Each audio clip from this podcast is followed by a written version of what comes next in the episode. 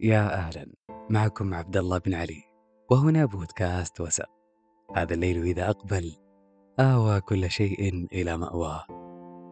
أعلم أن هذه الحلقة قصيرة جدا لكن حتما بها من المعاني الشيء الكثير وستغير فيك الشيء الكثير أيضا.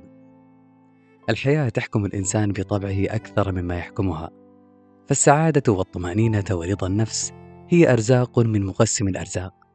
يهديها إلى الناس أكثر مما يهتدون إليها بأنفسهم. فإن من عرف السعادة في الحياة صاحب حظ كبير ونعمة غامرة حرم منها كثيرون غيره. وهو بذلك أدرك كل شيء وإن كان ينقصه الكثير. وأما من افتقد هذه النعمة فقد افتقد كل شيء. وإن اكتملت أسباب الرفاه في حياته وهذا سر الحياة الذي لا يحتكم إلى قواعده وأحده.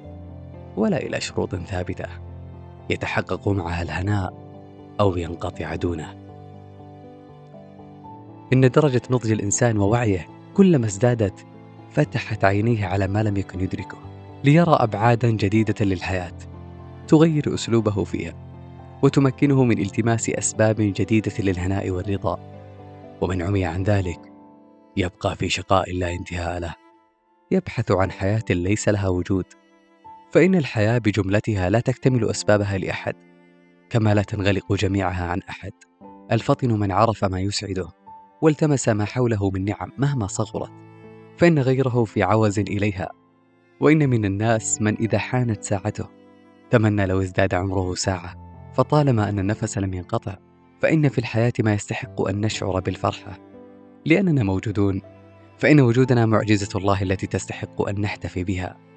ونشكرها بالعمل والسعي. يقول أحدهم في قانون الحياة لا فرحة مكتملة ولا حزن مستمر. وأنا أقول في مثل هذه الأوقات في العيد وغيره مما يضفي إلينا البهجة والسرور. لابد أن نستشعر الفرح والأنس. بهذا الوقت جيدا ونتذكر أن إسعاد الآخرين هو إسعاد للنفس. ومن بذل الحب لابد أن يرد إليه يوما ما ومن أهدى السعادة لأحد عادت إليه أضعافا. أما من آثر نفسه في كل أمر وقدم مصالحه على منافع الناس فلا بد أنه في حزن ولو طالت الأيام. ومن يبحث عن الشقاء سيجده. ولا هناء في هذه الحياة دون حب. ولا هناء في هذه الحياة بدون أن تستشعر السعادة. ولتعلم أننا كلنا نمر بمراحل لنعيش المرحلة بكل ما فيها وبكل متعة وترقب لتصبح في كل مرة فرحة مكتملة.